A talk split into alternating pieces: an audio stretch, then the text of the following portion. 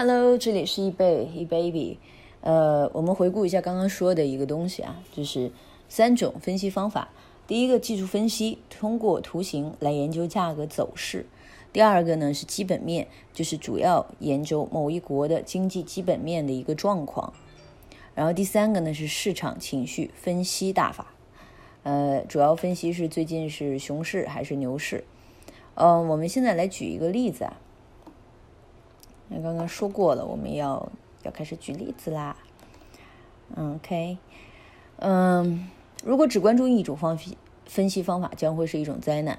那假如啊，你现在正在观察你的技术图形，然后你看到一个良好的交易机会，你非常兴奋，因为你感觉这个钱会像下雨一样从天上下来。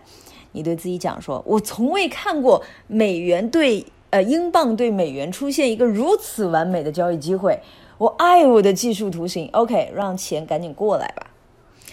你肯定特别开心，特别嗨，然后你随即就买入了英镑对美元，你所有的牙都露在外面，因为你现在特别特别爽。但是突然之间，哎哎哎哎哎，市场朝着反方向波动了一百点，一家来自伦敦的主要银行宣布破产，你对此毫无准备，然后突然一瞬间，所有人对。伦敦的市场情绪变得非常的低沉，而且每个人都随即进行了反向交易。随即呢，你就从喜转为悲，然后你对你的图形愤怒不已，你把你的电脑砸在墙上，恨不得把它摔得粉碎。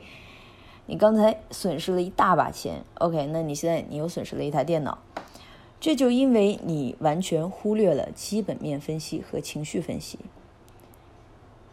呃，P.S. 啊，这个不是真实故事，这个是我们经常碰到的那个，呃，能看到大家交易的时候，就初学者会发生这样的情况。但是我们没有那么天真，我们是比较精明的，所以呢，呃，这个是比较有讽刺意味和一个极端案例了。就是我相信你能够理解这里面这种感受，如果你有进行过自我交易的话，这样。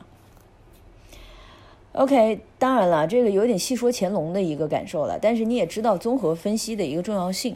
那么在我们小的时候，妈妈经常对我们说：“小孩子一种东西吃的太多，始终不是什么好事。”你可能认为我们说的是废话，但是回到了会师，这个话也一样适用的。千万不要只依赖一种分析方法。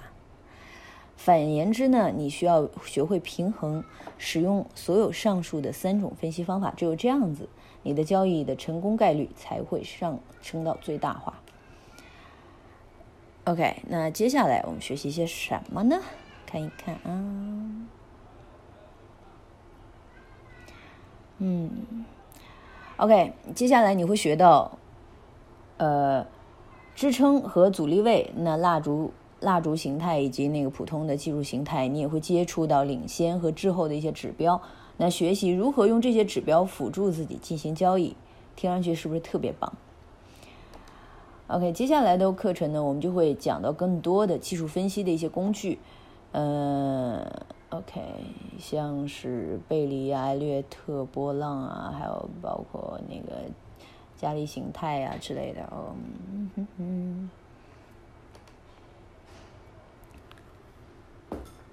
那么。到时候我们会把基本面和市场情绪方法结合在一起，嗯，看一下一起讲。OK，一旦你进入了大学阶段的一个学习呢，那么你们对外汇的学习的意愿将会更强。那课程可能过于简单，不能满足你们的一个需要。那而且我们也难以划划清基本面分析和市场情绪分析的一个界限。嗯，那基于这样子呢，我建议大家可以听一下我们另外一个小伙伴，就是那个 Richard 去讲，他经常会分析一下当下的一个市场。呃，正如我们之前提到的，基本面因素会形成市场情绪。我们在呃最近一到两周里面，我们就会学习这两种分析方法。OK，下一个阶段呢，我们就要讲技术图形的类型了。嗯。这个不好拖太长，所以这一期就先卡在这儿了，好吧，拜拜。